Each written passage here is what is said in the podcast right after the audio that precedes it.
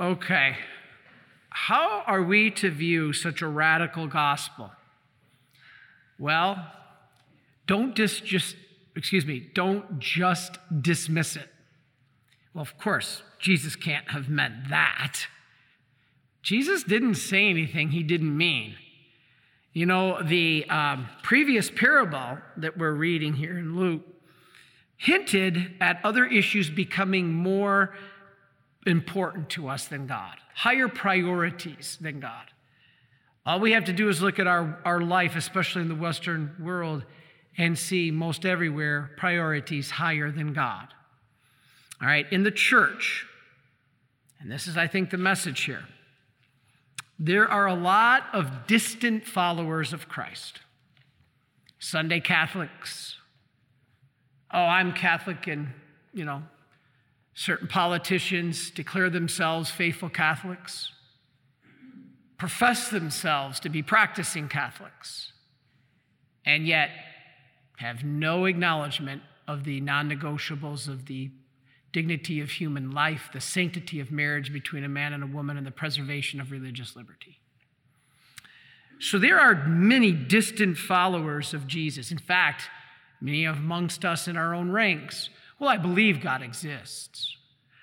Well, to believe that God exists doesn't just to believe in God. Let me rephrase that. Well, I believe in God. Well, to believe in God is more than just to believe he exists. As you've heard me say before, the demons, Satan, believes God exists. That's not what's going to save us. All right? So in lieu of this, there are very few real disciples, because to believe includes action, not just words. To believe to the Jews is meant every ounce of your being went into something, not just saying it. It's the difference between us and many non-Catholic Christian religions. So, is it possible to be a follower of Jesus without being a disciple? Jesus says no. We all want to claim we're followers of Jesus, but how many of us, I look at myself in the mirror every day and say, am I truly a disciple? It begs the question. This is the same thing as going along with the crowd. I'm Catholic, my mom and dad were Catholic, therefore, as I said, politicians declaring themselves as faithful Catholics. No, not necessarily. Here, it is clear that the disciple should count the cost of following him, because it will cost us, right? It will cost us. Jesus says in other places of the Bible, it will cause division. Because of him, mother will be against daughter, mother-in-law against daughter-in-law, son against father, brother against sister. So are we prepared? Are we willing to give up and count the cost? I was counseling someone years ago, and it was a process that they just absolutely were adamant that they could not stop having premarital relations with their boyfriend because he would leave them, leave her, and in the midst of it, using contraception. So she stressed that I have to continue in these premarital relations, and I must continue using contraception, or he'll leave me. Pray for those situations, because this woman's heart was golden. She's a beautiful person. But after months and months and months working with her, I finally had to my heart broke. I had to tell her, you've got to make a decision. Jesus or your boyfriend, because we're trying every other way. Tried talking, tried, education, tried praying, tried everything, but eventually you're going to have to make a choice. This is what Jesus is saying. You're going to have to count the cost. You're going to have to sit down and calculate it. Just like the king who sits down, do I have this or this? You have to sit down and say, am I going to continue in this relationship, or am I going to choose Christ? Many people say, well, I am a follower of Christ, but they choose to stay in those situations where you're not a disciple. You are a self-proclaimed follower. But Jesus is saying to be my disciple is something much harder, much more. Now, when I mean harder, don't think of it as a burden. Jesus says, my yoke is easy, my burden is light. That's when we give it to him. This is the message. Now, the religious, for us, we had to count the cost before becoming a priest. I literally did sit down at the table and literally did make a list. Wife, fiance, children, business, home, cars, living on the lake, versus nothing. Now that's talking materialistically, but really in reality, everything, Jesus. All right, now hate, what about this? This is one of the most confusing words to people in the gospel. I remember one person writing in on our comments saying, I cannot be a Christian when Jesus commands that I hate my mother and father. I've gotten those letters before, that I can't be a Christian because I cannot be commanded to hate my mother and my father. There is something really wrong with that. Well, okay. We really have to understand the context of our language here. Hate does not mean to despise in the way Jesus uses it. If you go back to the original language of the scriptures, Jesus does not say hate your mother and father in meaning despise or disdain. That would violate the fourth commandment. How could God give the fourth commandment to honor your mother and father and then turn around and say despise them, hate them? No, hate is not meant that way. Hate here means to love less, to prefer less. Doesn't mean despise or disdain. Hate means to prefer less. It doesn't mean that you want to get rid of them or you hate them. You don't even want to be in the same room with them. No. Our love for Jesus must be so strong, so powerful that in contrast, everything else is less. Doesn't mean you hate them or it's bad or you don't want to be around them. It just means that everything less or everything in perspective to God has to be less. That's what he means by hate here. Prefer less. Doesn't mean hate or disdain in that sense. All right? So we have to realize this. Now, this is why I've always said what sin is. Sin is simply taking our eye off of the Creator and putting it onto the creature or the created thing. You want to know all of sin, what it is summarized? That's it. Taking your eye off the Creator and putting it onto the creature or the created thing. What controls your life? What will get you to get up at 2:00 in the morning and get out of bed? Is it prayer and Jesus, or is it something else? All right? These are the things. So we have to realize and understand those are what attachments are. So when we choose God over people or things, the creature or the created things, we say that we prefer them less. That's what God is. Now, in the culture of today, we are accused of hating the way people think Jesus meant. Because as much as I love you, and my nephew, for instance, who isn't practicing his faith, as much as I love you, I'm sorry, I can't, especially as a priest, condone you not baptizing your baby. I can't condone you living with your girlfriend outside of marriage. I can't. I love you, but I love God more. And this is why our poor parents, our hearts are being ripped from themselves because they love their children so much, and you should. But it's not true love if you're condoning your loved ones living outside of God. So as much as I love my nephew, refusing to baptize this little girl and living with his girlfriend out of wedlock, I'm sorry, I can't condone that.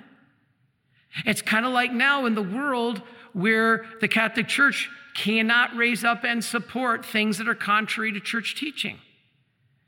The church cannot raise up and profess that same-sexual relations are acceptable and good. The church can't say this, and therefore she's called hate. So she's told she hates. I was accused of being a hater because I don't support Black Lives Matter. It's not about not supporting African Americans. In fact, St. Martin de Porres, I chose to celebrate him today. You know why? Because he was an advocate for African slaves. God bless him. There could be no greater cause at the time in the 16th century than what Martin de Porres did. He stood up for the slaves. He stood up. He made a statement. These are people. This is human dignity. We need to fight for life inside the womb and outside the womb. Absolutely. The issue with the other issue with Black Lives Matter for me was not that. I support all those justice movements of equality, but not at the expense. When their own manifesto promotes abortion, transgenderism, gay marriage, destruction of the patriarchy, and communism, support of Marxism. I'm sorry, every one of those five things goes against church teaching. So there comes a point where I have to do what Jesus said. I had to sit down and count the cost. I have to sit down and either say, I'm going to go with the flow and be a follower so that I don't get canceled, or I'm going to have to sit down and make a choice for Jesus Christ. And my choice is for Jesus Christ. So yes, it offends people. It gets upset with people, but I cannot, when the church has taught for 2,000 years, I have to support that as a priest. I cannot support marriage outside the sanctity of man and woman. I cannot support transgenderism when God gave us our gender. I cannot support Marxism when every pope since Leo XIII has condemned it. I cannot support destruction of the patriarchy when God established it that way. It has nothing to do with racism. Nothing. It has everything to do with God and the teachings through his church. I had to sit down and count the cost. That is the message in this gospel today. And praise be to people like St. Martin de Porres, who gave a voice to those African slaves. God bless him. That's a movement, and that's a support, and that's a great saint. That's why I chose to celebrate him today. It was optional. I didn't have to celebrate him. But I do, because what he stood for was good. But that doesn't mean we are evil and haters because we choose not to support the hidden agenda of Marxism, transgenderism, gay marriage, destruction of the patriarchy, and homosexual activity. That's not making us haters. All that is saying we have counted the cost and we must follow Jesus Christ. That is the message here today. And so, I'm sorry, I'm going to have to cut most of this rest of this stuff out, but that's what it means to love something more than God. I've always said that we can't break the first commandment, but almost nobody confesses it. Breaking the first commandment is something we probably have all done at one time or another, and that is simply putting anybody or anything else above God, including somebody like that woman that I counseled. Putting her boyfriend ahead of God by continuing living in a lifestyle outside of God's teaching. Am I sitting up here and saying that it's easy? Heck no. Am I sitting up here and saying, I've never fallen outside of God's rules and guidance for our lifestyle? Absolutely not. But God can work through broken tools, and the perfect example. And so we can get up. And so the order, as you've heard me say before, that we have to follow in our lives is God first, spouse second, children third. This has to be it. We can't be worshiping anything but God. And people think, well, I can't worship my child. Yes, we can. I remember when I was in North Carolina, sitting in the pew at my church in North Carolina, and I was by myself, and in front of me was a pew with a nice lady, and she had quite an older child. This was not a baby or even a toddler. This was like a 13, 14-year-old boy. And I'm sitting behind them in the pew, and this mother, and maybe he wasn't that old, maybe 12. But anyway, this boy had a pew full of Game Boys and everything else, food. And then the bulletin that week had a picture of our Blessed Mother on the bulletin. And the Blessed Mother was on the bulletin, and I watched this boy take a pen, and he grinded an X across the face of Mary. and he's taking the pen and he's just grinding an X. Now, I don't think obviously he meant anything by it. He just wasn't in tune with anything happening, and his mother was watching him. And I'm sitting behind and dumbfounded that this mother's watching this boy grind an X across the face of the Blessed Mother. And finally, I couldn't take it anymore. I reached over and I took it from him. So I literally took the bulletin from this boy who's grinding an X across the face of our Blessed Mother. And the mother just got so upset with me. And she basically was worshiping this child above God. I'm not saying we worship Mary, but this is our faith. And this woman got all upset because how dare you tell my child what he can do? Well, no, I'm not telling your child what he can do, but I can say this. That's what he should not do. And so we can't have this. And so this is the order that's important. So the purpose of marriage, procreative, unitive, but also to get your spouse to heaven. That's the purpose. So true love is costly because it is willing to make a sacrifice for the sake of the beloved.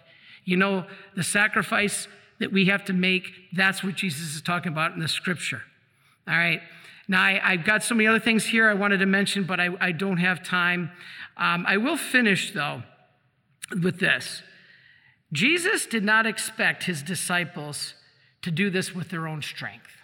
Everything I just described to you, being countercultural, standing up to the lies of society, everything I just described in this whole homily, us being called bigots because we stand for the dignity of life in the womb and the sanctity of marriage between man and a woman and preservation of religious liberty, we're countercultural. But there's no way you're going to do that by yourself, your own strength. You got to have the strength of God. So every Christian would certainly fail if we depended on our own ability to do this. Jesus said, for man it is impossible, for God it is possible, because he supports his people. And the weakest Christian is strong enough with the grace of God to do these things. So you want to know how it all boils down to? Do a morning offering. We in the Marians do our morning offerings, and mine I've kind of developed into really 5 things. Lord, help me to know you better so that I can love you better. And that way, if I know you better, I can trust you better. If I trust you better, I can surrender more to you. And if I surrender more to you, I will do your will. That's the key to getting to heaven. All the commandments roll up to do the will of God. And so the key is love. Know God more so you can love God more, so that you can trust him more, so that you can surrender to him and do his will. You do that, you will get to heaven. You know, even Napoleon, who was a knucklehead in many ways, he turned against the church, but even he saw the reality of something. Listen to this quote from Napoleon where I want to finish. Napoleon understood this, believe it or not. As egotistical as he was, he understood this. He said, quote, I know men, and I tell you that Jesus Christ is no mere man. Between him and every other person in the world, there is no possible term of comparison. Alexander the Great, Caesar, Charlemagne, and I have founded empires. But on what did we rest the creations of our genius? Upon force. Jesus Christ founded his empire upon love. And this, our millions of men would die for him. That's exactly what the message is. So be like Cana. You know the message of the wedding feast of Cana? Well, they ran out of wine, so Jesus made more. No, Jesus is just not some kind of waiter. The point is, empty yourself.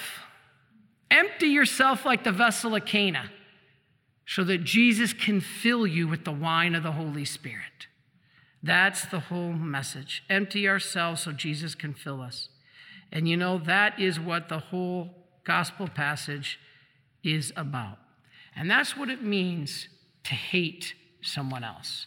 As Jesus said, unless you hate your mother, your brother, your sister, your mother, your father, you cannot be my disciple. Doesn't mean you despise or disdain them. It means you love them less. You love God more, even more than a political agenda, even more than a political party. You love Jesus, even more than a best friend. It's not easy. It's hard. But we have to, that's what makes us a disciple. Not just declaring we're Catholic, not just saying we're Catholic, as I said, many politicians love to do, but it's in the actions, not the words. And that's what separates us Catholics from all other Christian religions. Because it's not just about saying, Lord, Lord. It's about those who do the will of my Father. Are you a Marian helper? Join our Spiritual Benefit Society and start sharing in the graces of all the daily masses, prayers, and good works of Marian priests and brothers all over the world. Sign up is free and easy. Simply visit micprayers.org. That's micprayers.org. Thank you, and God bless you. Please follow or subscribe to this podcast to receive the latest episodes and updates. If you have been blessed by this podcast, I invite you to leave a review. Reviews greatly improve our podcast ranking and will help spread this podcast to other people throughout the world. Are you enjoying this podcast? I invite you to listen to more shows brought to you by the Marian Fathers of the Immaculate Conception. Join us daily for enriching spiritual content, which will help you on your journey with Jesus Christ. Simply visit divinemercyplus.org for a complete list of our shows. That's divinemercyplus.org. Are you a Marian helper? Join our Spiritual Benefit Society and start sharing in the graces of all the daily masses, prayers, and good works of Marian priests and brothers all over the world. Sign up is free and easy. Simply visit micprayers.org. That's micprayers.org. Thank you, and God bless you.